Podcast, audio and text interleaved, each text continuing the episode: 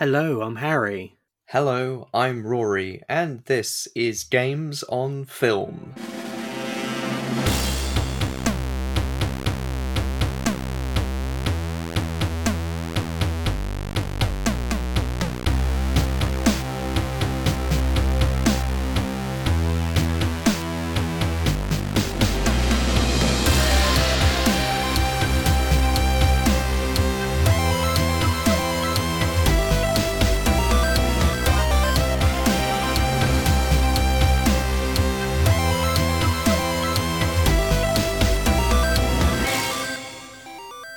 Welcome back to Games on Film, the podcast that celebrates video game movies. It's Harry and Rory again, Netflix's biggest shills, because we're here with another Netflix movie after doing Arcane and what was the other Netflix stuff we've done recently? Cuphead Show. The Cuphead Show. Lots of Castlevania. Lots of Castlevania. Our brothers making a Netflix show. But uh, what we- can we say? They keep producing uh, video game movies. It's uh, choose or die today, isn't it? Yes, formerly known as Cursor and previewed on our 2022 preview episode earlier this year, which is now out of date given that the Super Mario movie has been pushed back to 2023. Mamma mia! oh dear! And another reason to live for another year. yeah, this is the movie. um, it's it's the, it's the Deadly Game with Asa Butterfield in it, which isn't Ender's Game, and it's the Deadly Phone movie with Robert Englund, but it's not Nine Seven Six Evil. it's a kind of a weird film. This isn't it? I'll say it right now. It took me like 10 15 minutes to work out if this was meant to be set in America or Britain or if it was meant to be set in the 80s or not. It was um quite the ride at the start of this film. Yes, and I don't know if I've got a synopsis or not to hand, but I think to kind of set up the framework, but this is very much in some sort of milieu of killer video game movies. We've done stuff like Stay Alive, we've done stuff like Arcade, and this is also, in some ways, and maybe kind of unfairly just because it just so happens to be on Netflix as well, similar in respects to Black Mirror Bandersnatch, not with the Hmm. interactive choice mechanism, even though that is very crucial to this film, but harking back to those interactive fictions, original text adventures, um, which I never really played too much, but notable examples are things like Colossal Cave Adventure, Hitchhiker's Guide to the Galaxy, um, and more modern versions of that. Uh, you can play and create quite easily today with tool kits such as Twine, which seems to be a pretty popular one. So this is very much, you know, referencing that era. This is the kind of field we're in in this movie. The choice that has been made, though, is let's make a British film with a British cast and a British creative team, but set it convincingly or unconvincingly, depending on uh, your uh, verdict of the film in New York. Is it set in New York? Well, I think I, there's um, they they say there's like an address.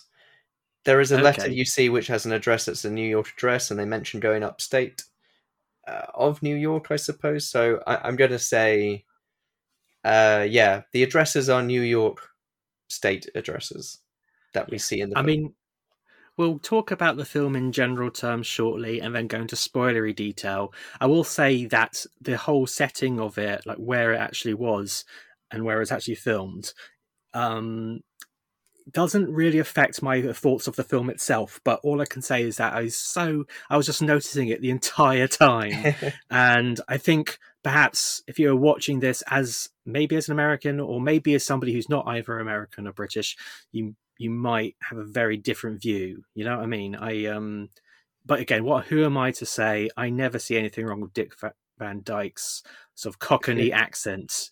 I am I'm just crap in that sort of thing. But I think I was just really thrown by the first shot of this film, and I was, which was an establishing shot of a house. I was utterly convinced I'd seen that in other British TV shows like um, Inside Number Nine. Yes. Uh, then I went. I, I, watched that episode of Inside Number Nine. It's a totally different house.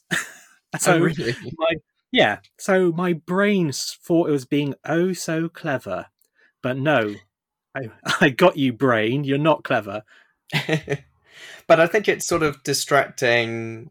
Yeah, as you say, if you wouldn't know of its origins or where it was shot and that kind of thing, it's a little bit distracting uh, for those who do know. Like, just because I know Asa Butterfield is a British actor, I'm therefore going to assume he's British and then, oh, he's doing an American accent. And that's fine because, you know, you have Benedict Cumberbatch being Doctor Strange doing his own version of an American accent. A lot of British yeah. people do American accents. A lot of American people do British accents. It just it doesn't really matter. And then you know, for yeah. instance, we talked about the intergalactic adventures of Max Cloud, mm-hmm. and you weren't that. sure exactly where or when it was. Well, you weren't sure exactly where it was made, right? Mm-hmm. Or you mm-hmm. thought some people were doing American accents or not, but it was all British production. So it again, it shouldn't have any bearing on no, you know the no. quality yeah i mean it's it's just i think i sensed it was set in britain and i i can't tell you why and i also can't tell you why it should matter but i think maybe there's just something about the ex- i want to say extreme low budget where you detect there's not many characters these filming locations seem like they're on a british soundstage well, I don't know. I, I don't have this amazing sixth sense for British sound stages. I don't know. I just think there were shots where people were cycling past like definitely British bike racks, you know, and like I see those all the time. And yes, perhaps America has the same bike racks we bike racks we have in the UK, but I don't know. Nobody's explained that to me. but this comes but anyway. from yeah, this comes from a, a first time feature film director by the name of Toby Meakins. And I think the sort of, as well as the kind of killer video game aspect or the sort of text adventure lo fi retro feel that it's going for, it's also, I think, playing into elements of The Ring or mm-hmm. similar things where you have like an old format, at least, well, maybe not so old. I mean, 1997 when the first Japanese Ring film came out, I think you know people were still using cassette yeah, tapes, I mean, VHS. We we we I bought the first time we saw Ringu is that I bought a VHS, it was definitely still a thing. Yeah, um, and also I think playing a little bit into urban legends of either cursed video games or things like um, Polybius, um, the urban legend of this arcade machine, which was taking psychological data from people, and men in mm-hmm. black suits were uh, studying responses for the machine, and then apparently players disappeared after playing it oh. or experienced hallucinations, and it's this sort of urban I, legend. I never, I never heard of that. I'm glad you told me. I'll keep an eye out for that. I think um, I would um, happily see a cursed dance stage Euromix, perhaps. and um, you look down at your feet and it's a pentangle. You're like, oh no! you get pulled down by a hundred demonic hands, what all to the tune of like a song by Erasure. And I'll be like, yeah, yes, this this configuration of up, left, right, and down mm. done in a certain respect, uh, 400 times or so in the space of three minutes will um, create the portal to hell. Yeah. If you play the Konami code backwards, you open the gateways to hell itself. Don't say that we didn't warn you because I just did. um, but I think it also plays a little bit into um, kind of you know these, these sort of urban legends, but also like internet urban legends. And actually, there's a movie out this week, at least in the UK, called "We're All Going to the World's Fair," which I've heard some good things about, and we're not covering at the moment. But that's more about sort of online uh, horror games and more about sort of like online creepy horror legends that sort of creepy pasta stories. So you have your, you know, probably the most famous example is Slender Man. Um, but you also have, for instance, uh, Ben Drowned, which is this story about a, a, a kind of haunted copy of The Legend of Zelda Majora's Mask. Um, but I like these kind of things where you have these sort of urban legends sort of appearing on the internet and people getting into them and it's it's this idea of like the internet being this thing which no one really has control over and these kind of stories and urban legends sort of can flourish but just not the ones which lead people to kill each other that's that's very sad when that happens So speaking of influences, the trailer gave me a real uh, Saw vibe. Um, Mm. In fact, I, su- I suggested that I watch this with my wife because uh, she's got a thing for Asa Butterfield. She kind of likes him, and I have to admit, actually, I'm rather infatuated by him because I first saw him in BBC's Merlin. I think I've mentioned that show before. and little, little baby Asa Butterfield plays Mordred, um, aka like a like a druidic child with, and she's just got these piercing blue eyes, and you know we've we've seen him reach maturity now. okay that's enough Um, but like, I was a bit hesitant about watching this with her because the trailer features like people running at sinks full of needles, and I and I don't really like the Saw films. I know horror fans love the Saw films. I I thought the first one, actually, there's there's similarities I think in terms of budget constraints and things because like Saw was a very low budget movie and this is quite a low budget movie and, and anyway i just wasn't really keen to watch any torture porn. And while there's definitely a through line of saw in this film where people will have to sort of make a choice yeah like the, the lesser of two evils kind of choices a lot of the time i it wasn't torture porn which i you know appreciated.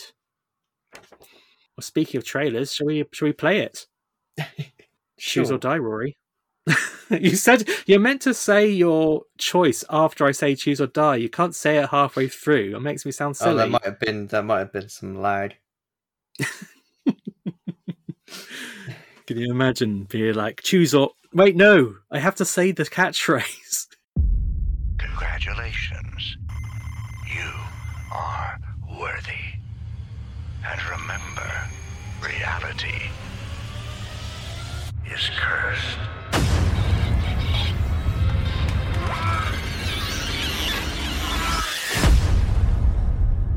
You're not special. You are fire. Saw the eviction notice. This used to be a good neighborhood.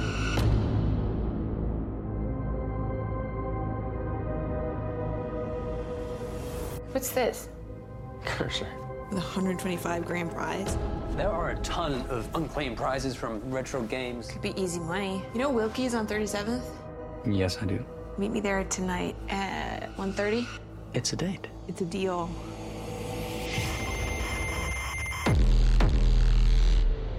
It's not like anything I've ever seen before. It seemed to affect reality.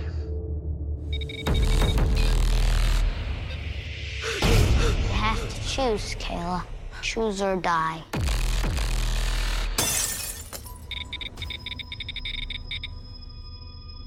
Clean up.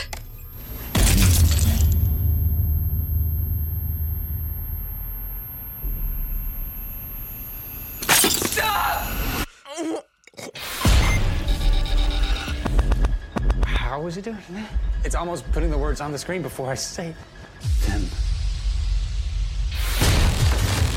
I don't see how a video game can kill someone. The more the cursed suffer, the more the cursor uh, benefits. If it sent you here, it can't be for anything good. It's gonna hurt. We gotta choose, Caleb. I think you might be what it was looking for.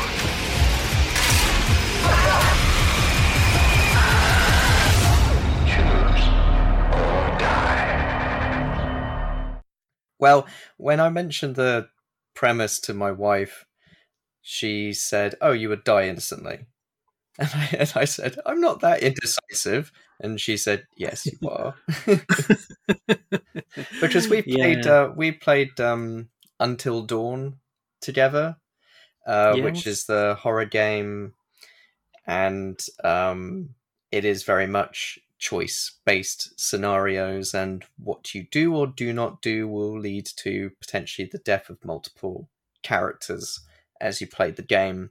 And I did, um, we did sort of cheat a little bit and like rebooted saves as soon as someone died in a horrible way. It was just like, no, I didn't mean to push that button, or I was trying to answer the question. Um, but uh, there's a new one from the same creators, Supermassive Games, coming out this summer called The Quarry, and that's very much that's got Justice Smith in it and um, Ted Raimi, um, and that just is another teens at a summer camp getting uh, probably attacked by some horrible killers. But you get to choose who lives or dies, or you make a choice and the game decides who lives and dies based on your very bad judgment, probably in my part. Uh, who, who cares? We're all like fake people. Justice Smith is not a fake person. So in in in I guess we don't get a we'll never get a DVD box for this because it's a Netflix film, an N film it says. So I'll just go by what it says on Netflix. Um, it says, tempted by a chance to win unclaimed prize money, two friends reboot a mysterious 1980s video game and step into a surreal world of next level terror. Uh, it says this film is suspenseful and it's in the genres of thrillers and horror films. um, more like this Wildling, 47 meters down, things heard and seen. So, you know. Half these posters, actually, I see half the thumbnails on Netflix is a woman, and you see like half of her face. This either on the side of the screen looking all fearful, or in between some pills, a film called Run. Lots of half faces here. What does that mean? um, it means it's quite hard to tell a film's entire vibe and story through a thumbnail. um, so, anyway, we'll talk a little bit about our initial thoughts and feelings of this film, and then we'll go into spoilery detail. It's only 90 minutes, this movie. It's an hour and 24, actually. So, I think you it's know. barely that. It's like I clocked 80 minutes when the credits started, so you aren't watching it in like 1.5 speed like you can do now on Netflix. no. You can No, you can you can do you know you, you can watch films really fast on Netflix now. Like Yeah. it really really fecked off some sort of auteur filmmakers. I've not done it yet. I think I've only done it with Star Trek actually because I've, I've I've seen that. So I could go like Warp Factor one, Warp Factor two, and I can do a episode in about five minutes. Um, my One- favorite no seriously five minutes. My literal favorite joke of Ghostbusters, and that's quite hard because there are many. But it's when Rick Moranis says to Sigourney Weaver how he does like a thirty-minute workout, or was it an hour workout at double speed, so it only takes thirty minutes. It's just the injured image it conjures up of Rick Moranis doing a workout video at double speed. It really tickles me. Anyway, that's not the film we're here to talk about. So I mentioned earlier how my kind of issues with where it was set and when it was set kind of annoyed me a bit. Um, like, and like actually looking at the description now, and I rewatched the start of the film just before we recorded this podcast. It actually does say at the start of this film where Eddie Marsan is with his uh, broken family. They're all arguing at each other, and his son says how Eddie his how Eddie Marsan is constantly obsessed with the retro stuff of the eighties, and then Eddie Marsan retreat retires to his little man cave to play this retro game. It actually says all the time at the start of this film, it's a retro game. So I hold my hands up. That was my mistake. Uh, I was like, it was only where I was. We we were first introduced to Asa Butterfield playing a character called Isaac, like maybe ten minutes into the film, and he's doing a three D model of a CGI character, and I was like, oh, that's not eighties. Okay, I, I, I, okay, but um, But part of it is also in his man cave. He's got a Nightmare on Elm Street poster, and it is a UK Yes. quad. Now, that would it's there's nothing there's nothing to stop a US citizen purchasing a UK Hmm. quad poster for a movie, but also I was a little bit like, hmm, hmm. I mean, personally, I prefer UK quads. I know I'm from the UK, but makes it seem more of a painterly landscape of a, a serial killer or a zombie or whatever you've got in there. Yeah, I think there was a Graham Humphreys painting, very good horror movie poster painter, did the original UK Mm. Evil Dead and Evil Dead 2 posters and that sort of thing. We need to stop talking about films we like and back to Choose or Die. No, so no, I've got. Here's the thing. Okay, I did like it. I did like it a lot actually. Um, what was I, I was getting about the location? Um, oh, I got sidetracked a bit. But what I was trying to say is that I really dug the premise, and despite the budget, I mean, there's definitely times when I feel like the budget was working against it, but I think it also knew how to utilize it in very clever ways. There's just like there's a sequence in which um, I think the main character, played by um, what's her name, uh, Iola Evans. Uh, our main character is called Kayla, and she's got um, a mum who I think has drug problems, and actually there's a whole family issue where uh, Kayla's brother died. Anyway, there's a scene when Kayla's mum is being affected by the game and it's done through like a computer graphic so you see like a an basically an animated lady being chased around a screen by an animated rat monster Should we say spoilers? i don't know does that i was as i was saying that i was like will the will the knowledge there's going to be a rat monster on a computer be a be a spoiler um okay i apologize that's a, that's a pre-spoiler warning spoiler but i'm just trying to say that it it uses rather than just trying to show stuff, it knows when to not show stuff and therefore creates a more sinister scene as a result. So I'm saying that this is a very strong debut from this first time feature director, and I'd be very keen to see what they do next. If it's the sequel to this, great. If it's something more, you know, even better but yeah, I, especially considering its length and how it quite um, handily and respectfully takes elements from all these things we mentioned previously and, and combines into something quite enjoyable to watch. I, I think that's to be applauded. You know, I think this is a, a good, brisk uh, horror movie with quite a cool premise, which I, I can't really talk about more without going to spoiler territory. I think the I agree that it does have some moments where it does use the budgetary restrictions effectively.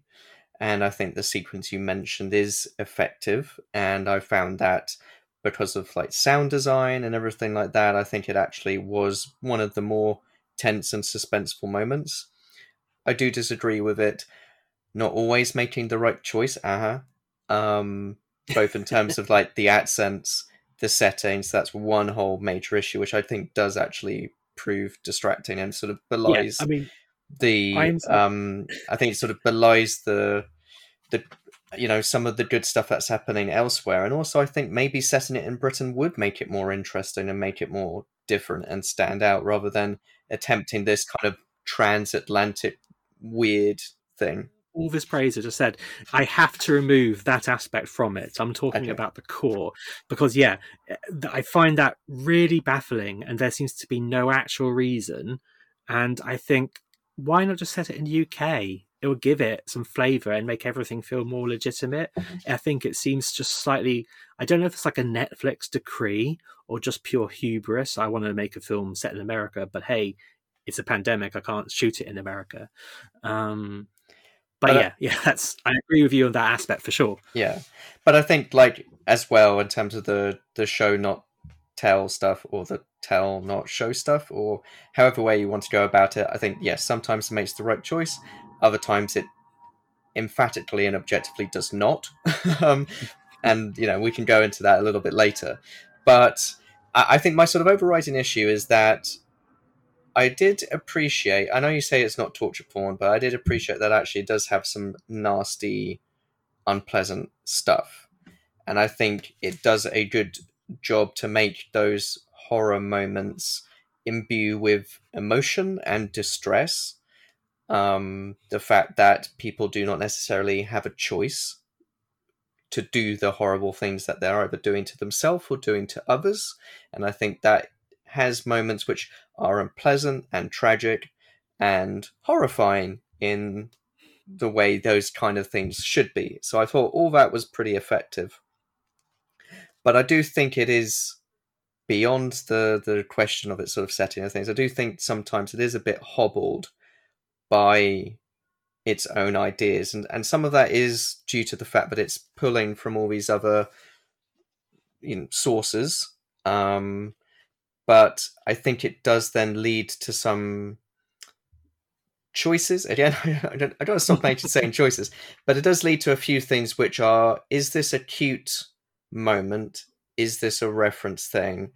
Or in the respect, as we mentioned, when House of the Dead Two has this caption saying 29 days later and it throws up all these problems then with the whole structure and, and story I think this film does that in a few respects as well, which just sort of like, is this a cute thing or does this completely scupper everything?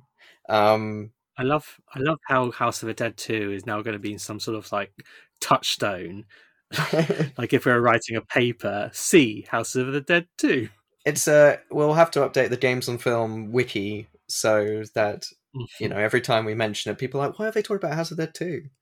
Um, so yeah, I, I I think in some respects I liked it more than I was expecting based on the original sort of trailer that I saw. Um, although I liked it less than when I first read about the film and the premise and the you know kind of cast etc. So I, I in a way it it exceeded expectations in some respect. It failed in others, and so it's a bit of a no score draw. in terms of my sort of overall feelings. So I'm saying choose giving it a go, and you're saying with extreme caution.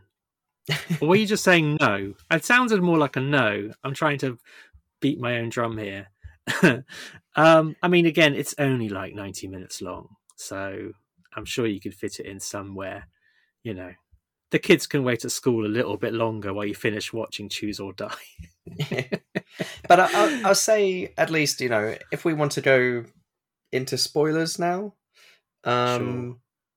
I think it starts strong when it has the the way the way it starts. You mentioned with the Eddie Marsden character. I think he's called in the credits Hal. So I guess mm-hmm. that's me. I don't know if that's a cute 2001 reference. I'm going to say yes. Um, but he's the one who, yes, he's too busy living in the 80s. He's just stuck in his man cave playing his games. And one of the games that he decides to play is Cursor. Uh, that's spelled C U R S and then a larger than uh, symbol followed by an R. Mm-hmm. And it's sort of a one of those old games you play on like a cassette tape. So I, am guessing like it's an is it Spectrum game maybe, which you kind of like load and then the sound, you know, has that wee as it tries to like load the data. um, and the the title screen appears and it's got a green skull and it says reality is cursed. And it's all very ominous. I was watching this with subtitles and sometimes it did say ominous music and it wasn't necessarily ominous it was just making you feel oh i should feel i should feel there's an ominous vibe right now well the music was composed by liam howlett uh, from mm. the hmm. prodigy um, and i did like the music in this film i it i think obviously if you make a movie nowadays and it has anything to do with the 80s you have to have a synth score but this isn't really mm-hmm. sort of synth wave it, it's i guess because of the prodigy etc it has this like really kind of crunchy stuff happening on top of all the synth music. So actually, I think yeah. the music was one of the strongest aspects of the film. Well, it's often the case with low budget movies because actually, you know, you can make a film sound a million dollars even if it's not. Um, so yeah, there's there's no complaints there. I guess this is where we actually see the sort of what the film's really about because this game can control reality. I think that's that's the hook. Mhm. Um, I, I was trying to remember what happens in Stay Alive. Does Stay Alive change reality or your perception, or I do don't. you have to? Oh, I don't know exactly. I can't remember. I think it's just like uh, a ghost appears. Um, I mean, we're in spoiler territory now. I think I will just talk a bit like at the extreme end of the film where we discover like what's going on here. Because of course you watch this film and this game is controlling the world around you and you're like how is that happening? Uh is like the game studio built in an indian burial ground? Is uh, you know all sorts of bullshit. Turns out that they've discovered some ancient the game developers i think the company's called kismet i recognize that the word. on the on the screen it says Valence Software Systems when the game starts, and then Okay. it does emerge later that the company where our lead character Kayla works as a kind of gig economy cleaner is this, I guess, well-known megacorp or tech company, which she's also trying to apply to as a job uh, for a job as a programmer, because she's like a tech wizard. Um, yes, it's this company Kismet, which means sort of fate or destiny. okay And it turns out that, yes, the game was created by this developer, and that company has now become, I guess, a successful company. Um, as a result, Be- be even though this like, no one's ever heard of, it's not like an Yeah. urban legend style thing. Where it's just like, oh, you've never played Cursor, or you've never heard of Cursor. I knew some teens who died playing Cursor. No one has a clue what this game is. yeah um, if you think about that aspect too much it does really fall apart because yes there's big this you know it'd be funny if this man actually just worked in a corner shop now or something but no it's it sort of wants to have his cake and eat it too and say that he is both the head of this all-encompassing megacorp but also it seems by the purest most extreme contrivance and chance people encounter these games Hmm. um, but anyway, what makes the game work though is I believe. I mean, we see in a video confessional, and like horror films love their video confessionals, don't they? This is why I did this evil thing, and I'm going to record everything about subject X. Uh, and, you know, it's always there just for our heroes to just stumble upon and play. But he explains how the company has found these ruin, these runes, which control reality and they've embedded them into the game. And yes, I know that is is hella cheesy, but there's something about that sort of I to almost want to say cosmic horror that I I adore. And also I think it's you know, it's also the cheesiest sequence where we see the power because in the video confessional, the man he's got like his test subject dude and he instructs the man to eat his arm. And there's something quite funny about an actor like going, "Oh, my hand's about to get me," and then, "Oh, I need to bite my arm." It's it's kind of comical, and but I stress when something's kind of funny, it doesn't mean it isn't also a bit weird and eerie. So I think you can laugh and also go, "Ooh," when someone's biting their own arm off, but.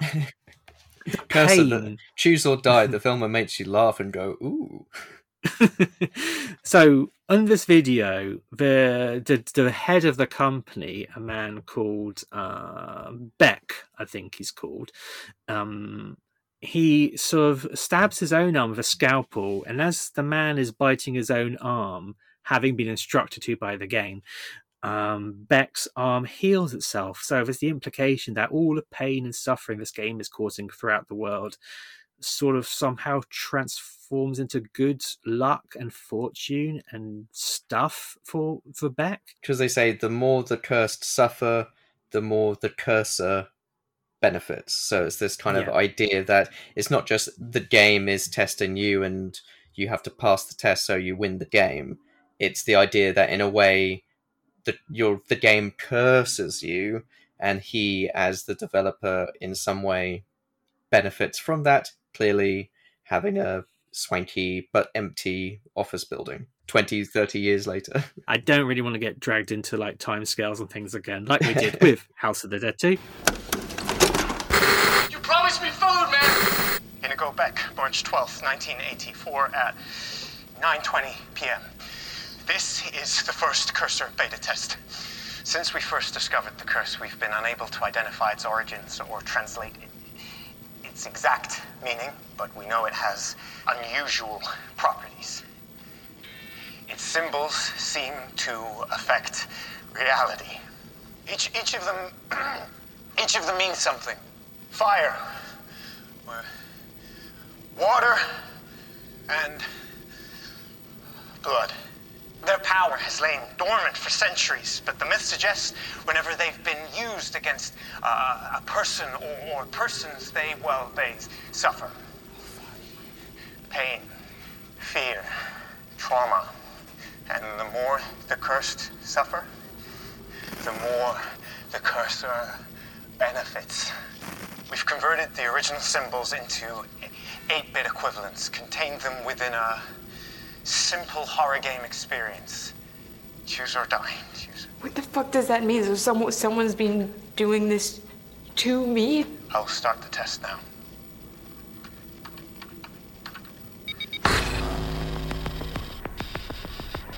I am the cursor.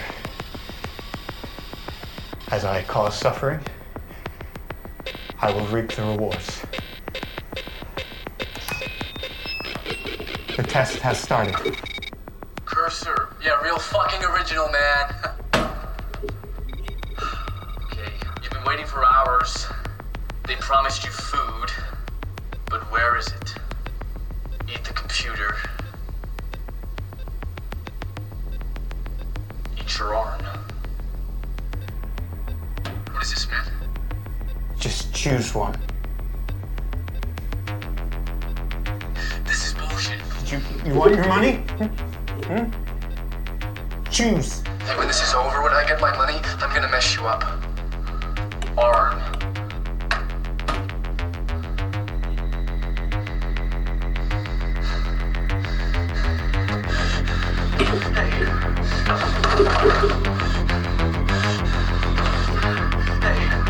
Watch.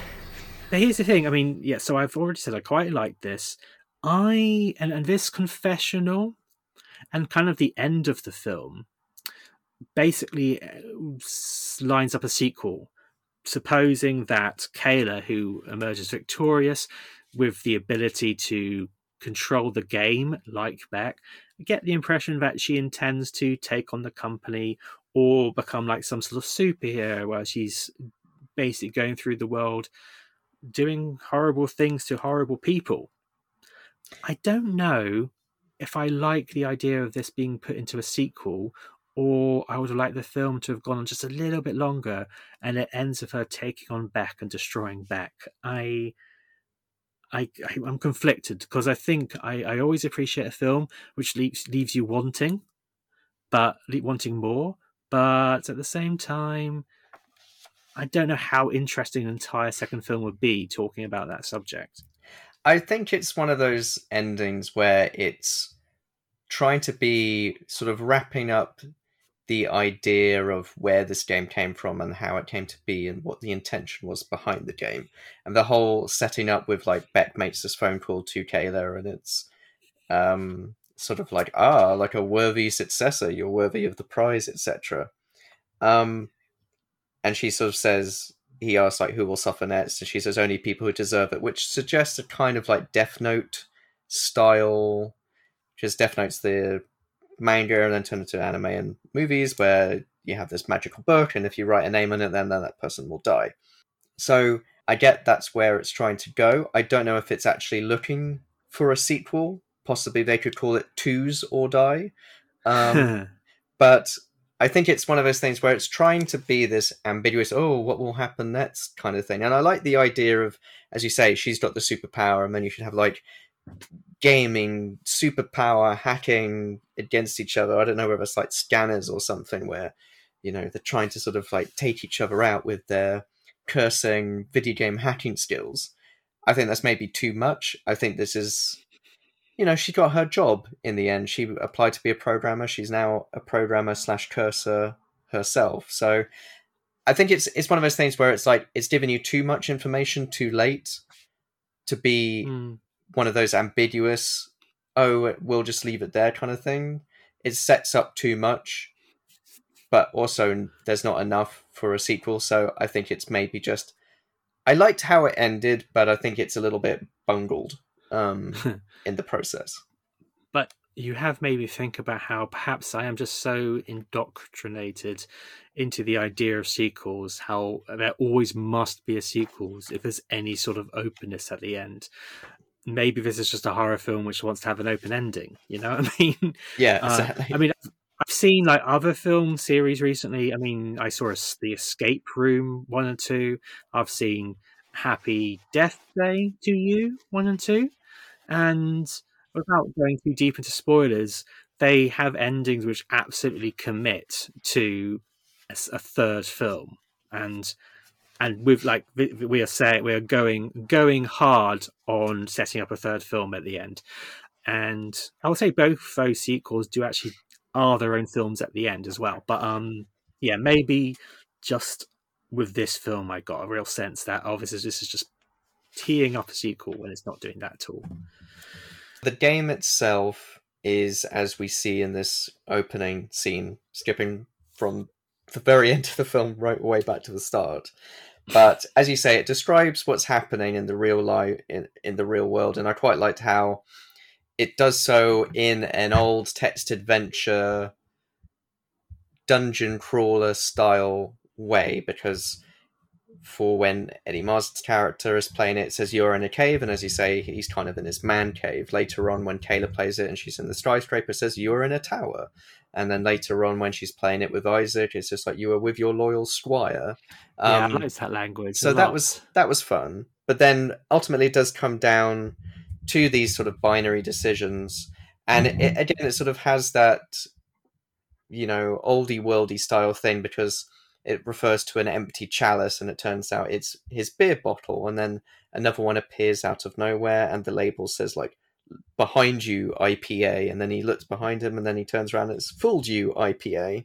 Um, Hmm. so there's like you know those little bits are kind of cute, but then suddenly it says his tongue, her ears, and you don't know what to do with that information. but then it brings up the title of the film, Choose or Die, suggesting you have a time limit or, or something to make that choice or you die. Now, the the death that it refers to for the player who doesn't make the choice does just seem to be a very loud, piercing, loading noise. Hits their brain, they grab their ears, and then the game makes the choice for them anyway? Or does he make the choice? Because Taylor also she can't make a choice later on, and then like the noise hits her, but then it seems like the game makes the choice anyway. So it's sort of like as you you as the player, like how do you die? how does the game actually kill you if you don't make the choice? Well, I was wondering throughout this whole film whether every choice has a deadly um, choice and a choice where you might suffer but still survive. In the scene where um, Kayla is looking at her like a her mum being attacked by rats. Again, she's looking at straight through the screen. I think the key choice is does she stay in the house and get killed by rats or does she jump out of like a flat window apartment window and end up getting major injuries so i thought and that's what basically saw is about it's, it's like people have to really want to live you know and and they'll they'll live without any teeth or whatever but they'll still live I was, I thought tongue in my head and I said teeth. So just imagining now a jigsaw style trap where your teeth are getting pulled out by a deadly puppet dentist. Anyway, um so when Asa Butterfield's character dies, he dies in again another sort of like kind of comical way, but also I was thinking I wouldn't want that to happen to me. he kind of he kind of um gets all this sort of VHS cassette tape coming out of his mouth, going in and out again, and I was trying to think that the tape could only so she's Kayla is controlling a VHS machine, reversing and fast forwarding the tape. And as she does this, the tape kind of reverses and fast forwards out of Asa Butterfield's mouth. And I was watching it thinking, if she reversed, would that be less deadly? But also, I was thinking the reason why Asa Butterfield got into that mess was that he tried to cheat. I think he tried to pull a cable out of the VHS machine or something. So I don't know if that was like ultimately a punishment. He was going to die either way. But the film doesn't really conclusively say this. So. But that, yeah. again, that doesn't really answer the question.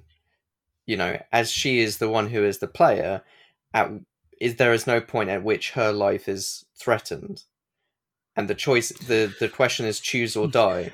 So it's like if you don't make a choice, uh, girl, if you don't make a choice, uh, then you die. But all that seems to be is just she gets like a noise in her and a headache mm. for a split second, and then the game makes the choice anyway for her. So I'm kind of sort of thinking, actually, being the player ain't so bad. You just have to deal with all the trauma of all your friends and family dying. Yeah, really? I was just gonna say, you, you sound very cool with the idea of like your your family and friends just eating glass all around you. Like it doesn't affect me at all. I will just say though, like psychopath.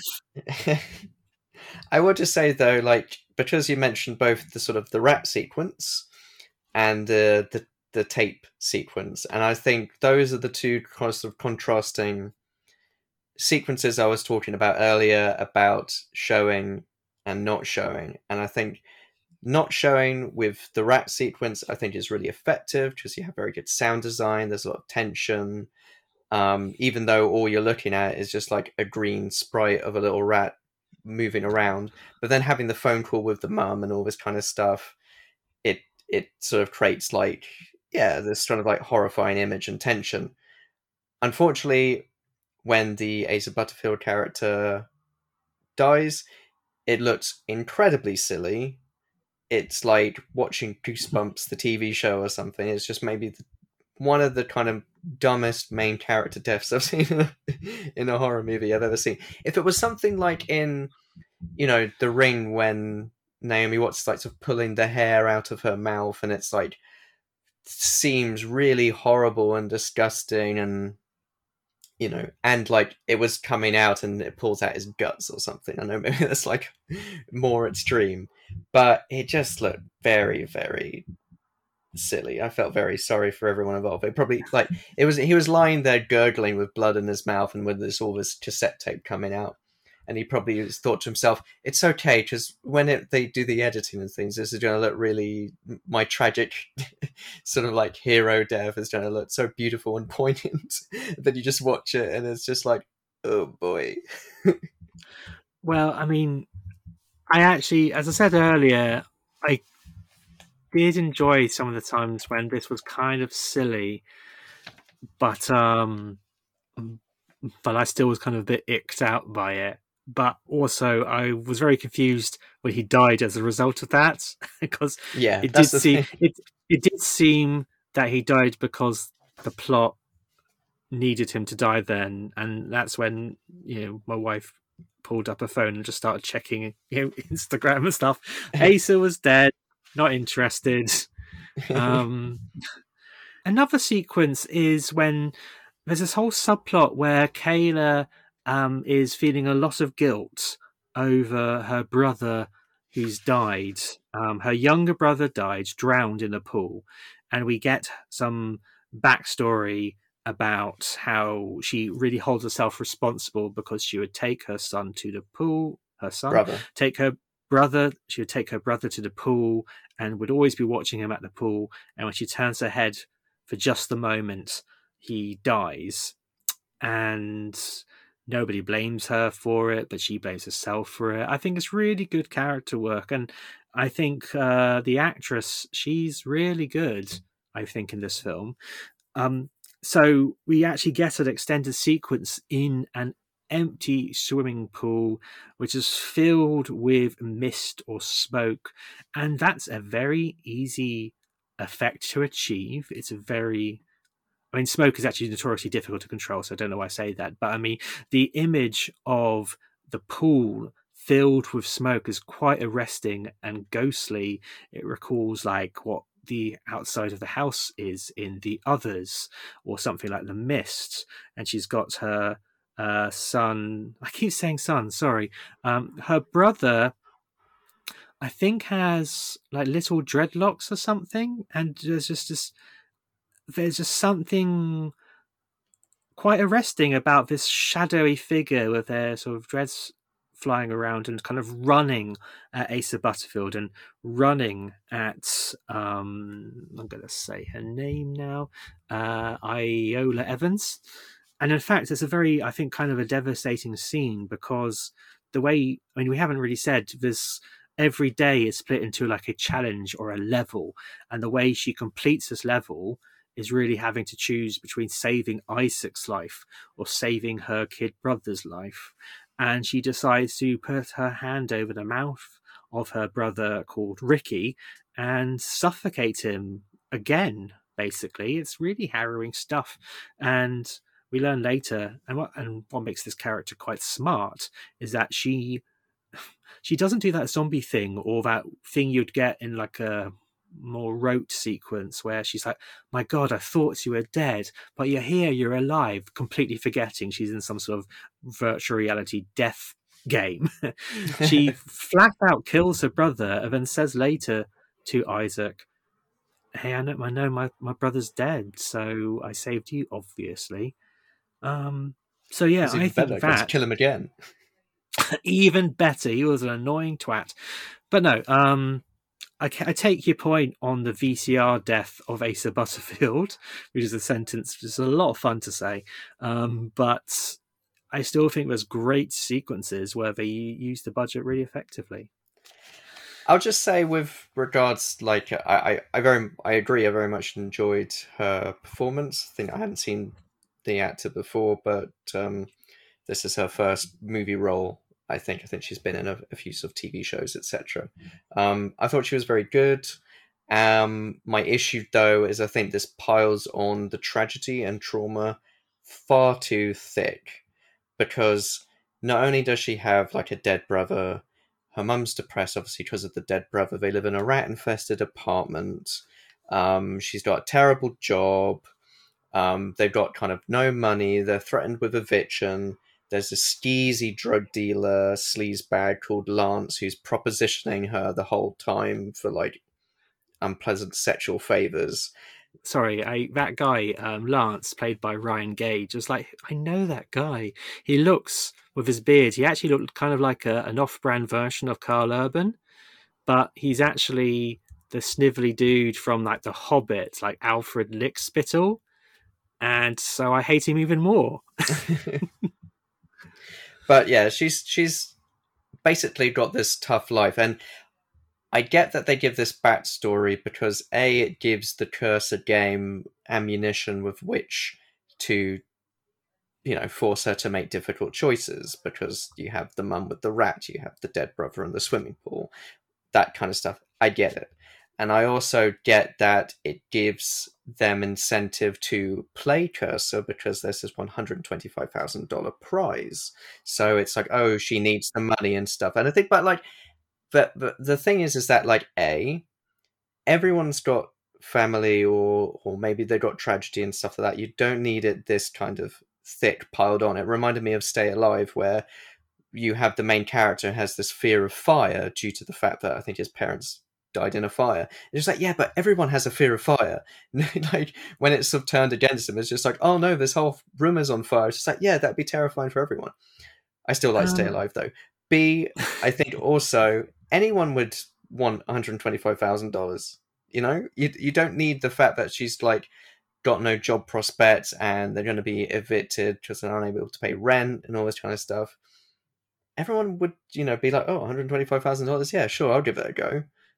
It's it's. I I, feel know. like it's really. It, it's not quite butterfly effect levels of like over the top tragedy um, to like a- an hilarious degree, but I, I sort of feel like too much.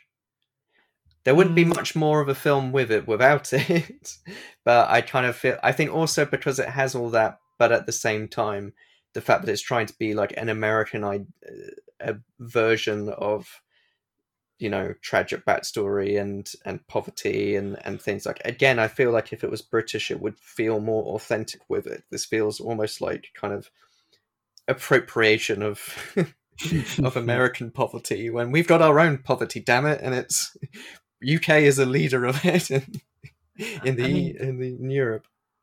I mean, I'll say I never, I didn't have a problem with the amount of hardship she was having because I think you're kind of talking about how it it would be implied that everyone would like money, but I think by really selling how desperately they how desperate their life is, I think it really emphasizes how they they need they would um that this money would really appreciate it. But I say this a mm, knowing that this this whole premise about completing an 80s video game and you win money that's a whole pile of bullshit. I mean you know that never i mean it's kind of like the equivalent of finding like an old subway voucher from like five years ago in your pocket and thinking oh i could get a free sandwich with this. That's no one would ever like leave a prize going indefinitely in the video game. So that's bollocks um and um I guess actually this is the point where we say like Robert Englund's appearance. So like I forgot he was in this film. I was watching the credits. Oh, I can always say this: the titles. So we get we get some t- title sequence, which also sort of subtly says that Eddie Marsan's character played like level two, and all sort of shit happened with his family as a result. But it said, and Robert Englund, aka Freddy Freddy Krueger, Freggy. and I- Freggy. His friends call him Freggy. Um, I was like, you know, he, it's always a delight to see Robert Englund, and so I was like, well, we'll probably get like a scene where he plays like the developer and he says, "Oh, it got too far" and all that stuff. Did not expect for a moment he would be a voicemail message saying, if you're listening to my voice, I'm Robert Englund, and you're going to win some money, and blah blah blah. The the video call, sorry, the video message ended, and I I was like, is is that it? What's this? Uh, I don't know. It looks like a bootleg. With a 125 grand prize? Cursor. She's got a good name. Not as good as Ghoster, but Think the prize is still good? Well, I don't know. I mean, there are a ton of unclaimed prizes from retro games. A couple months ago, I read about this guy who was the first person in 34 years to complete Thou Art Dead. He found a treasure chest in the dungeon with a bank account number.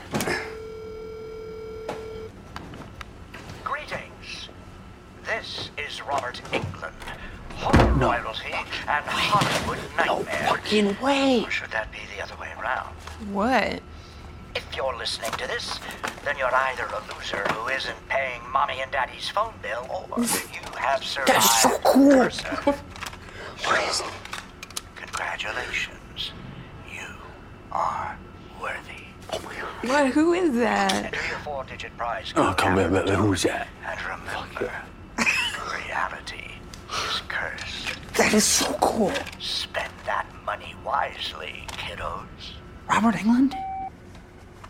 Who the fuck is that? Oh, come on. Your pop culture ignorance is becoming unacceptable, bitch. You know that. You know that. I just. I didn't just call you a bitch. Oh, there is a narrator for some of the video game, and I was wondering if he did the voice of the narrator of the game, but Yeah, I, think- read an interview with the director, and they said, "Well, we got Robert Englund anyway to do this, so we thought, you know, rather to save the characters reading the text on the screen the whole time, they kind of Mhm. did did a little bit of a sort of, you know, a, a movie uh, gimme. Yeah, like a kind of yeah, that sort of thing.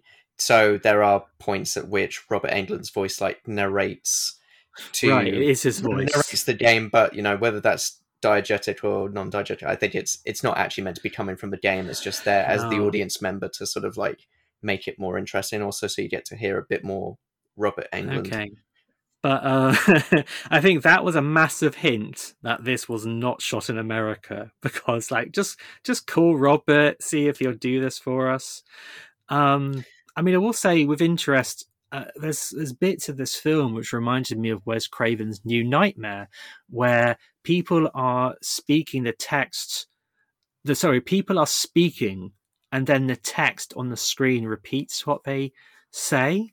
And there's like a wonderful bit in Wes Craven's New Nightmare where where Wes Craven himself, playing himself, is talking about how like this conversation and scene is going to end, and then the camera cuts to his computer screen, which shows a script, and it says Wes Craven, and then it's just the same dialogue written on the screen, and then the camera focuses on the text at the bottom of the screen, which says "fade out," and then the screen fades out. I'm like, Ah, you cheeky devil. Um, I actually, so- I've only seen like the only Freddy Krueger movies I've actually seen are A Nightmare on Elm Street 3 Dream Mhm. Warriors. Is that the one? Yep. And Freddy versus Jason. so Okay. you know, we should we should watch them all together. Maybe we can have. I think we mentioned this before in one of our earlier episodes. In Freddy's Dead, he plays a game. He it is does. not good. It is not very good at all. But hey ho. I just to focus, maybe too much, but on the Robert Englund inclusion, and this is what I was talking about in terms of the House of the Dead two thing, and how it may be. Is this a cute thing, or does this completely upend everything? Because you have so the reason Robert Englund appears is because when they call the hotline for the video game, the Isaac and Kayla characters, the voice message says, Greetings, this is Robert Englund, horror royalty and Hollywood nightmare. Or should that be the other way round? And he says, like, you've won, if you're hearing this message, you're either a loser or you've won and enter your four digit code. Now, the game is copyright 1984. That's God, also the same year that A Nightmare on Elm Street came out. So, plus, so point one, would he have already be considered horror royalty in 1984, presumably when the No. this voice message was made? Because he was only in one one Nightmare on Elm Street movie. I mean, um he'd been doing other movies before, but I'm not sure he would- was like a known name until after A Nightmare Imagine calling Street. yourself Hollywood royalty before you're Freddy Krueger. no, wasn't he? I can't remember if V was before or after. I'm actually going through his Hmm. IMDb right now. Um, gosh, he's done a lot of films, obviously. Very Yeah. happy to finally feature him on the podcast, though. Yeah, he well V. No, V came out in 1983, um, and then Nightmare on Elm Street was 1984. So, I mean, he's starred in loads of films before and TV shows, I think. But I don't know if Yeah. somebody who's been in like Chips, Charlie's Angels, Galaxy of Terror would call themselves Hollywood royalty, unless they're a, pres- a premier cunt. But um, But I Yeah, think the, all right. the- okay, that's that's that's a minor point. My main issue is how did it come to pass that Robert Englund recorded because he plays himself recorded a you won a prize message for a video game when this video game a did or did not exist or you know you'd think that more people had played it but it's not this urban legend thing. It's just wound up in Eddie Marsan he says he sort of got it from a kind of collector uh, fair or a, a sort of like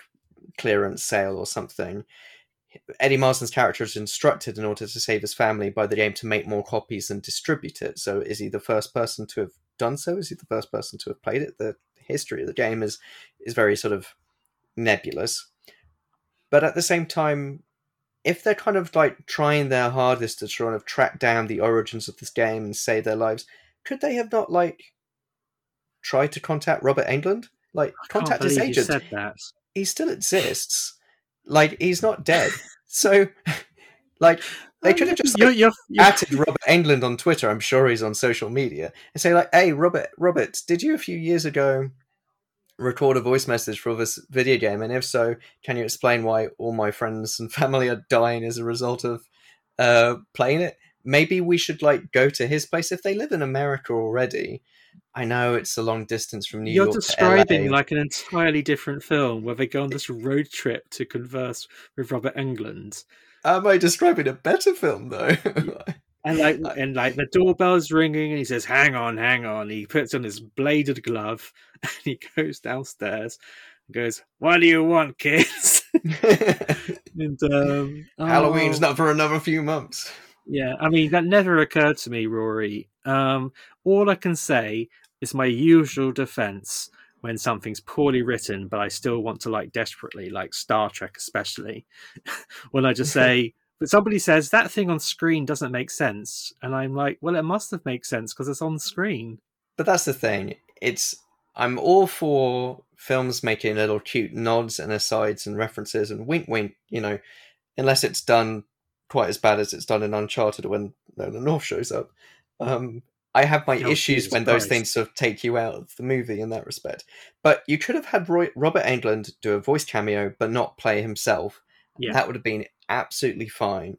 But the fact that he does play himself and just brings up a whole load of questions this film has neither the time nor the inclination nor maybe the intelligence to effectively answer. And it just made me sort of think at every moment, why don't they just go and speak to Robert Englund? I'm sure he'd be Well- very willing to oblige. He attends enough conventions to like Yeah, I mean, meet a fa- fan. He seems like a very talk- nice person. Oh yeah, brilliant, love him. But um, I will say, like, if you want to, I mean, I will say the whole date of the game and Nightmare on Elm Street really does throw a spanner into this. But if you want to, my head canon, I think would be. It's a lot like how Tim Curry and everyone was sharp in like '90s FMV video games. They were just churning. Like the developers of this game will just find anyone they could get their hands on to like any minor celebrity to be the voice of their game.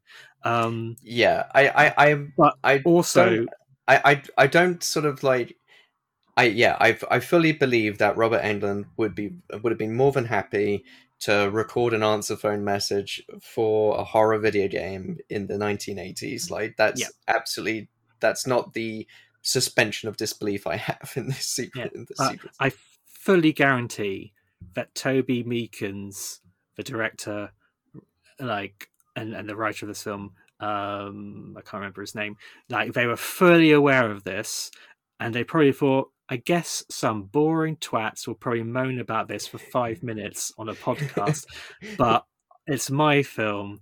I don't care. It makes me giggle and and fair play. yeah, no, I'm, I mean- I'm, I, I will let it slide, but I just needed to air it out. No, no, fair enough. Like I said, I think I I, I, I, I mean, and we're not quite at a conclusion yet, but I, I, although I am sounding like the positive person in this, like every five, ten minutes in this film, I was just like, I just don't get why this is in America. It was really distracting. I mean, um, just I just want to wrap up what was saying about Kayla. I mean, again, I, I honestly, as I said, I don't mind that she had all this shit happening to her. It makes me empathize with her, and I think it's actually too many horror films just assume that you care about the protagonist without actually giving you anything to care about. Um, but also uh, talking about like the budget and things, and, and wherever or not this is set in America. Like, there's the only time this film kind of breaks its own rules in terms of seeing the video gamey stuff. Like, we only see the graphics and things when people are playing the game. Um, apart from when they need to drive to this warehouse where the game was made or whatever. And there's a sequence when like we're seeing like a driving video game for a bit. And that is purely to disguise the fact that you couldn't possibly shoot on a British road and make it look like America. And that took me out a bit. What are your thoughts on that? On the whole Yeah, like video game driving sequence? There's like some cute comedy aspect, but like, why is this here? again i mean like th- this was this was something i would this was something I did let slide because I don't think it's meant to represent the game they're actually playing. It's just meant to be like, oh, it's this is a video game movie, so we'll just have a bit where it's like a video game. Um, as you say, to like cover up any sins of everyone Mm. suddenly driving on the Uh, right hand side of the road. That's true. They could have just though not had a driving bit, and then they they arrive at the place.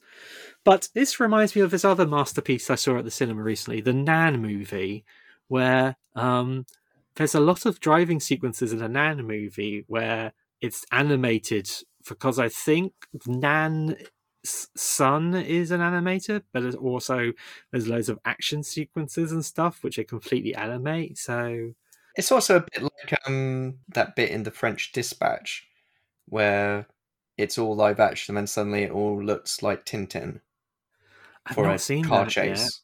Oh, sorry. Like Spoilers for the. French Dispatch. no, I'm kind of like it's so easy to watch, and I have a love hate relationship with Wes Anderson because the Grand Budapest Hotel is one of my favorite films, and I just don't really want to watch the French Dispatch because I don't want to over egg my Anderson pudding very much. I just, I just like "Ah, I don't want it to be too Wes Anderson. But anyway, I, I don't think the car sequence in this was done for anything other than, uh, again, disguising that it was shot in Britain.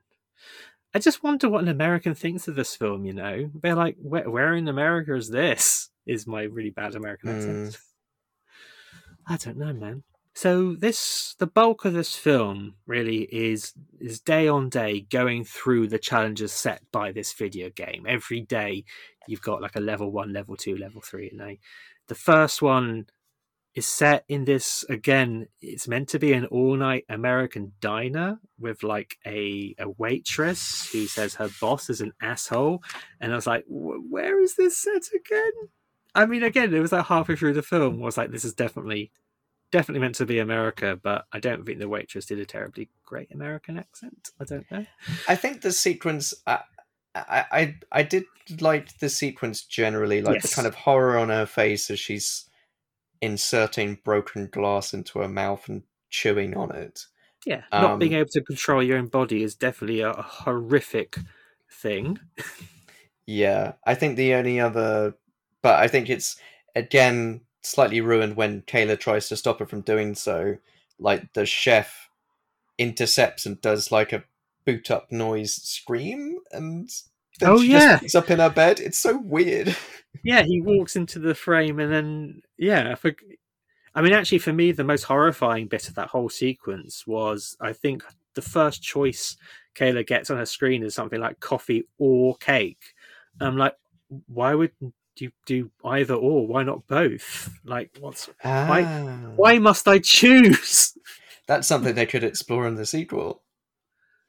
Yeah. I no mean, one says I- both. I, I sometimes get nostalgic about an imagined past I wasn't part of, but I'm very glad that I grew up like in the NES era and I didn't have to sit through flipping Hitchhiker's Guide to the Galaxy text adventures because they're so frustrating to play. And you know, at the start of the film Big, when um, like Tom Hanks's kid character is playing that text adventure with a wizard, I just get really angry just watching it.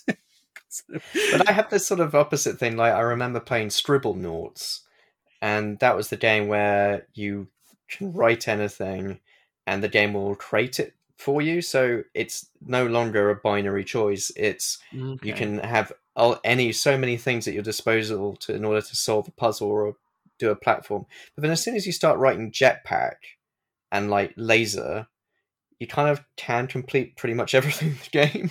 So it's just like, oh, I'd rather just play Jetpack Laser Man instead. Hmm. I mean, yeah. So again, on its own, again, if you were trying to remove the whole weirdly um, American thing to it, I, I did enjoy that scene, you know, and the guy knows how to shoot. T- Toby, I, well, I don't know him. Why am I calling him Toby? Toby Meakins, he knows how to shoot like a little horror sequence. And I mean, I, I was listening to an interview with Eddie Marsan and I think the reason why Eddie Marsan was on board for this film was that he had seen some of he had he watched some of the shorts of the director and really likes them. They're good horror shorts, he said, and he thinks he's going to go far. So he clearly was running a nice set, and and I would definitely, whatever you think about this film, uh, I would definitely watch watch him with interest. I thought actually Eddie Marsan was not going to be in this film beyond the opening sequence, so it was actually with a little bit of surprise that after uh, Isaac, uh, I was going to say bites the bullet, but it actually bites the sort of metal tape or whatever. um, she drives to. I mean, she learns from the computer game that the boss battle is going to take place at these GPS coordinates, and it turns out this is where Eddie Marsan lives with his family. And I again thought this was a really strong little sequence because, as I mentioned, we we hear in the titles sequence with the credits that he plays like level two, and actually, the the first scene ends. I think the choice given to him, given to Eddie Marsan's character, Hal, was ear or tongue. And he chooses or somebody chooses tongue the game chooses tongue doesn't it? And then he goes into the kitchen and his wife has cut out her son's tongue and I don't know. The performance made me giggle a little bit. He was just kind of like dumbstruck. It kind of. I, thought it was what. very sad because like sort of blood coming out of his mouth and tears All in his eyes. Blood was coming out. I, but like the, I think him, the son is called Gabe. I can't remember the name of the wife, but they start the film both shouting at each other again in sort of like vaguely American accents. Um, so I actually wasn't too sad to see his tongue get cut out, but we we see this family again. Eddie Marsan looks fine, but there's a, the damage done to the faces of his uh, son and wife have been sort of covered up by, I guess, glossy magazine photos. It's an incredibly disturbing look, and I think really original. And I I just it gives the whole thing this really eerie uh, aura or air. What did you think of this bit? Yeah, I I I think that was like a an interesting choice, and you have this tension as Taylor walks in. They're sat down to breakfast, but it's the most like awkward, uncomfortable family breakfast because they both know that the the man of the house, as it were, has has I guess like uh, caused them to cut bits and pieces out of each other while he sits there muttering the lyrics to our friends electric. Um and yeah it's it's disquieting.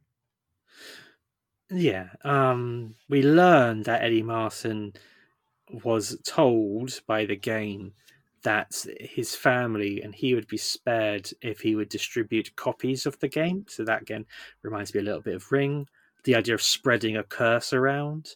Um, Spread a curse, make sure everyone gets a little bit gets a little bit of curse. Nice yeah, bit of curse. Yeah. Nice bit of curse. Just, you know, just take it with you. Met You know, spoonful of sugar makes the curse go down. Um, I think it overplayed its hands. Sli- I mean, okay, we are two white guys and it's that maybe I, mean, I do get annoyed when a lot of people complain about white guys always being the villain. I, I do feel it slightly overplayed its hand when Eddie Marsan. Uh, someone criticized the 80s. I think Kayla says "fuck the 80s," and then Eddie Marsan's like "fuck the 80s," and I, I, I, did really enjoy that. But at the same time, uh, I think I've slightly seen too. It, it, it's the current bogeyman, I suppose, the sort of pop culture obsessed man child, and you know, it's fine. I just I've seen that quite a lot. You know, I um, there's yeah, like it's it's trying to do this kind of gatekeepery thing where mm-hmm. he's sort of like saying he collects things from when he was Kayla's age, like mm. when he was in his twenties or whatever. Now he's built up his own like old retro games collection or record collection or, or whatever. And that's all fine, you know, that's okay to do that. But yeah, when he realizes that this is the boss battle and he's the boss that needs to be defeated. He goes like, "And you're the hero? Aren't guys like us allowed to be heroes anymore?" Because Yeah. and it's, I think that's yeah, that's maybe like I, I'm I'm perfectly happy with them doing that angle. It's I too mean, I fe- much. Yeah, I mean, I fully agree with, with the concept. I've, I've you know, blowing my own trumpet for a second. I, I do think like diversity in pop culture um, ultimately just provides really interesting and diverse stories. It's not tokenism. It's like I want to see something different, please, in my storytelling. Um, but sort of verbalizing it this way is kind of uh, Yeah. annoying, but perhaps less annoying than less annoying than Ready Player One, where like basically, what is it the the Halliday, the main guy who who constructed the Oasis, he's basically Eddie Marsan, but in just on the on the flip side of the coin. yeah, I I think it's um I think the intention is cool. Happy with that. I think it's a bit on the nose to put it that way. But then we get like a kind of a fight scene, and I'm not quite sh- quite sure why this happens, but it, it turns out that if you damage your opponent, you damage yourself. So the way to defeat the opponent is to basically stab yourself. And I, I, I, I must have been writing my notes. I kind of missed why that why that rule was placed there. But I think it was the choice was like him, you, and I'm not sure Ah, what okay. she chose, but it's also so vague as to make it like unclear. So I guess if she chose one thing, it would have been like you hit him, he gets hurt, but she chose the other thing, or the game chose the other thing for him. I mean, because by now it's we know it's like an evil supernatural game. Uh, we we allow things like um, she can now play a Spectrum game on her phone. There's like it's like I thought we'd spend the whole film where she's carting around like a four by three boob tube vid, uh, TV um, TV, but no, she she manages to get I guess an emulator and play it all through her phone. But regardless, like you know, this was a great fight. It's um just something again I've, I've I don't think I've actually seen before, so that gives it loads of like plus points in my book and just the it has this like, added ten- yeah and it gives it this added tension where like Eddie Marsan's family are also now trying to kill him but having to shoot kayla in order to do that Mm. And um yeah, it's quite fun to see how like the family has really turned against Eddie Marsan. He's like, "Hey, hey, don't shoot her or or shoot her." You know, it's it's confusing, but I think intentionally so, and it's diff- a little bit difficult to follow. So yeah, I really appreciated it, and the way like Kayla say wins the day is she ends up kind of drowning herself, which is also quite a nice sort of parallel or echo of how Ricky, her brother, died. She kind of grabs a statue and throws herself into throws herself into a pool with the statue on top of her, and then like Eddie Marsan sort starts sort of squirting water out of his mouth and things, and and drowns, which is um.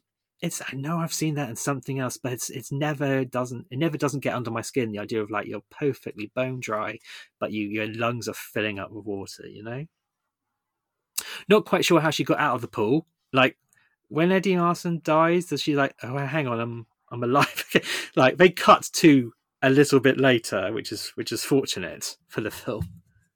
yeah i think yeah because like uh Eddie Marsan's character is like slicing his own throat open and that slices Mm. her throat open but i guess because now he's dead she's the cursor so she benefits and maybe that heals her and so she can i guess the i, I actually just it cuts with the wife i think in the re- observing from the above the pool and so I, we assume that she saved her Yeah, but then I mean, like again, the, the wife kind of says like you were never here and it's just like yeah actually let's let's not talk about what happened yeah. I think I think that will just messy things up a bit. I mean, I don't think she gets any prize money, does she?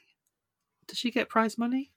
The prize seems to be she can. She's a cursor now. I don't think the, I can't remember if the film establishes if Beck, the original designer, is also a cursor. So there's two cursors, but uh, like I said, that's, that's sort of more of a, a sequel question, isn't it? Well, maybe because of the Highlander poster in his man cave, which you see briefly. Oh, is there? Yeah. Okay. I wonder if it's meant to be like, you know, the prize. the transference.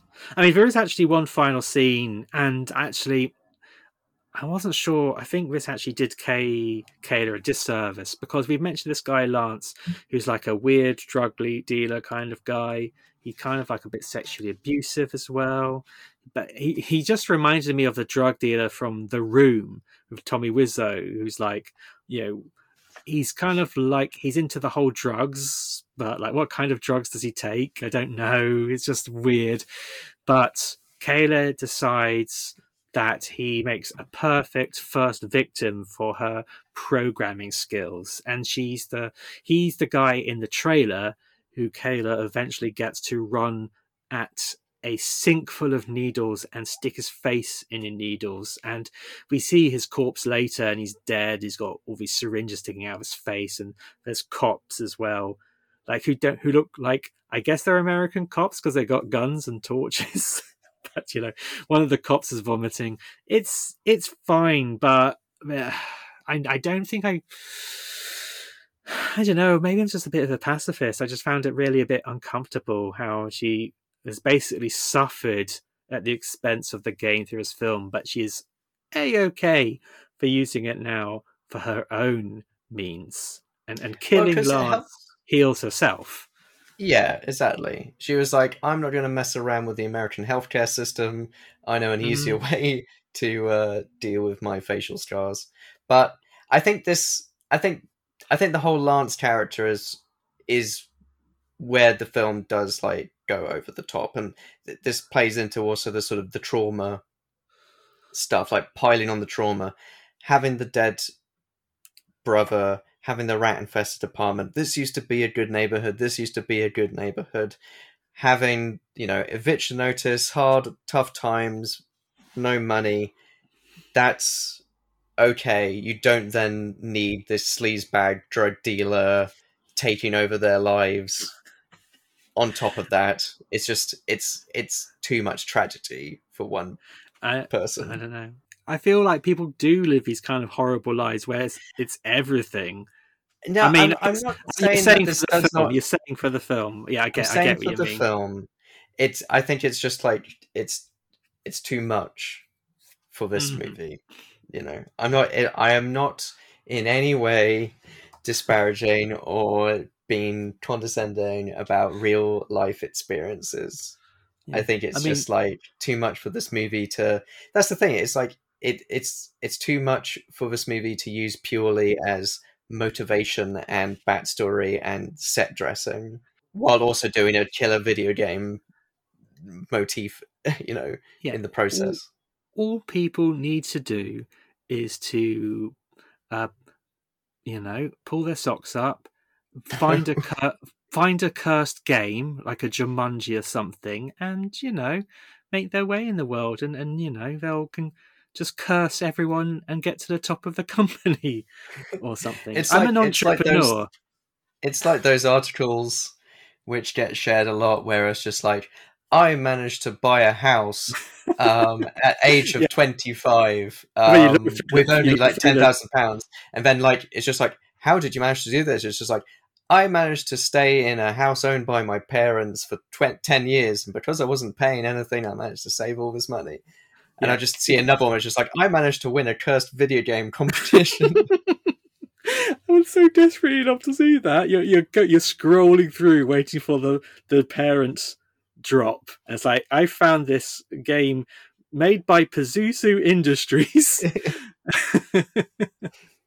I sold Oh, my soul to Satan. Mm. And I got a frozen yogurt, which I call Frogut. Um, okay, yeah. So, mm, okay, I, I still don't see a problem with all her backstory. Uh, I, but I do think I, I am giving this lashings of goodwill because even in this factor with Lance, I found the character of Lance just ridiculous. I didn't I didn't find that realistic at all, and again, it's hampered, I think, by like British people pretending they're American when you could have clearly done this with a, a whole British setting. I mean, I'm just wondering if I'm missing some really good reason why I had to be American, but from where I am, I completely don't understand. But, but, but, but, despite all this, like I said at the start of this podcast, it moves briskly. Um, I I was left wanting. I was left intrigued. I think so many horror films maybe get a bit too bogged down uh, with when it's got when it's got like a real uh, fun premise and fun, uh, I guess, rules. You know, sometimes it's enough not to have too much too much explanation. So I was I was quite happy, and yeah, so I'll give this a thumbs up. I just wish it was a fairly British and proud movie rather than trying to, I guess, attract the American market because who cares about them? well, I think yes, I, I'd be. Um, I have some very major issues with some of the decisions that this film made. I say decisions, not choices. Um, but decide or die. Decide oh. or die. That rhymes better. Yeah, that sounds better. Ugh. Uh, I'm already finding new problems I have in this film.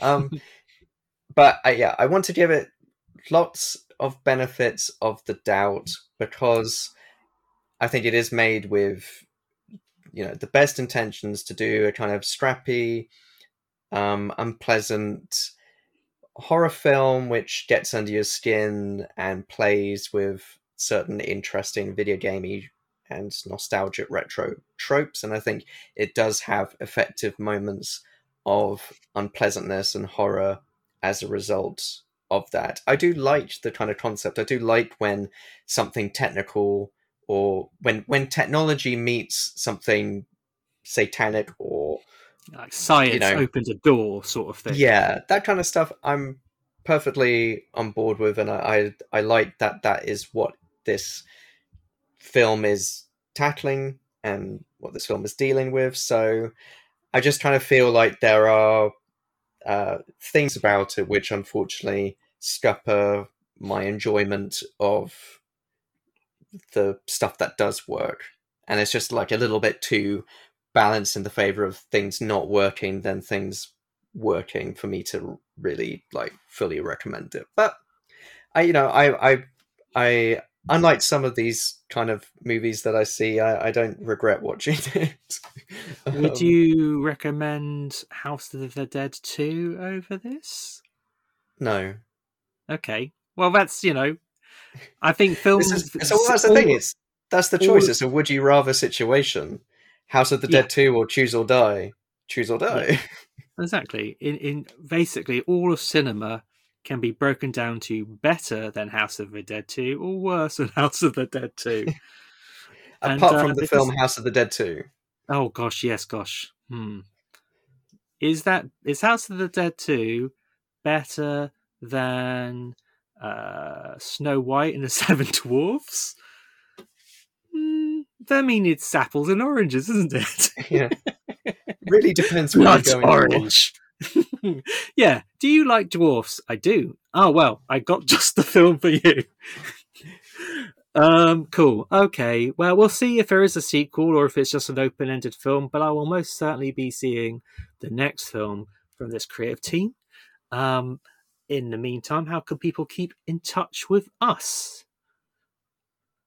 You can find information about the podcast and video game movies on our website, gamesonfilm.wixsite.com slash podcast. All episodes of the show are available wherever you get your podcasts, be it Anchor, Spotify, Apple Podcasts, Acast. So please do like, rate, review, share, and subscribe. You can find us on social media. We're on Facebook, Twitter, and Instagram at Games on Film Pod, and you can contact us gamesonfilmpod at gmail.com. I'm on Twitter at Rory Steele. I'm at Only Man Who Can. And the music was composed by David Lightfoot.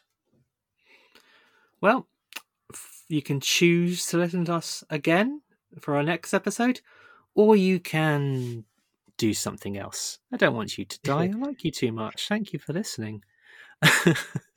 um, until next time. See, I would watch. Imagine a film called Choose or Don't Die. I like you very much. It would be a totally different film. but yes, thanks very much for listening. I've been Harry. I've been Rory. Take care. Bye. Bye.